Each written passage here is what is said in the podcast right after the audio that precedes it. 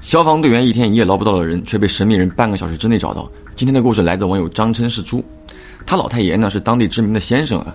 这个小张一出生，老太爷呢就说他命格特殊，怕是挺不过十二岁，所以呢一手把这个小张带大。从小张有记忆开始呢，老太爷去哪办事儿都带着他，他一度成为老太爷的法器，就抱着他去别人的新房转一圈，进屋哭了，那就是不干净。不过呢，在这个老太爷的陪伴下，小张呢还是挺过了十二岁，但后来越长越大，也是遇到了很多邪乎事儿。今天呢，讲一个他在消防队工作的时候遇到的一次事儿啊。当时在这个小张的辖区范围内呢，有一个大坝泄水口，每年开闸放水的时候呢，会有很多鱼冲下来，人们呢就耐不住去抓鱼。由于总死人，所以白天呢有这个巡逻队去守着。但守不住那些人侥幸的心，总有人半夜去抓鱼，所以一到夏天呢，就总出警。那次也是一样，这个凌晨时分呢，小张他们就接警，说自家男人呢去大坝捞鱼，一直没有回来，怀疑掉水里了。小张他们呢是有警必出的，所以很快赶到现场。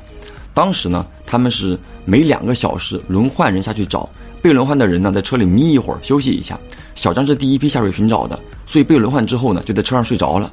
那半梦半醒之间，这个小张啊。就忽然看见车前面站着一个低着头的男人，一动不动的站在那儿。他就下车询问，因为他怕是家属或者说是那种提供信息的知情人嘛。小张就问他，怎么了？有什么事儿吗？这个男人呢就讲说，我知道你们在找人，你们找不到，我不会让你们找到。小张一听就很纳闷儿，谁谁不让找？我们是人民的队伍，不确定真实情况绝对不会放弃。随后呢，这个男人呢又讲，我不是自己掉下去的。小张一愣。啊！男人又说话了，我知道，只有你能看见我，他们都顶着国徽，看不见我。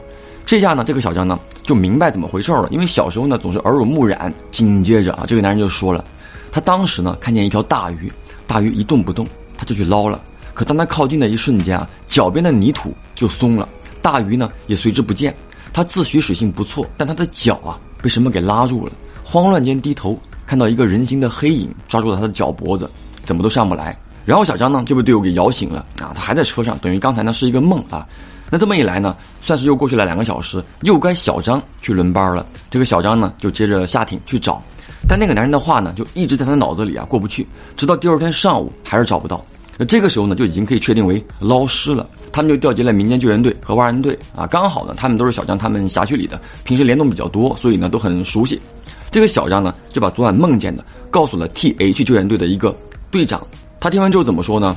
哎，没准儿还真就是拉替身，因为小张他们队伍的特殊性质啊，排沟这一类的东西呢是不让用的。但是民间救援队通过警方的允许之后呢，是可以使用的。于是己方人员配合着拉排沟，拉了整片的水域，仍然一无所获。挖人呢，同样也找不到。那毫不夸张的说，整片水域都找遍了，尸体就好像躲着他们。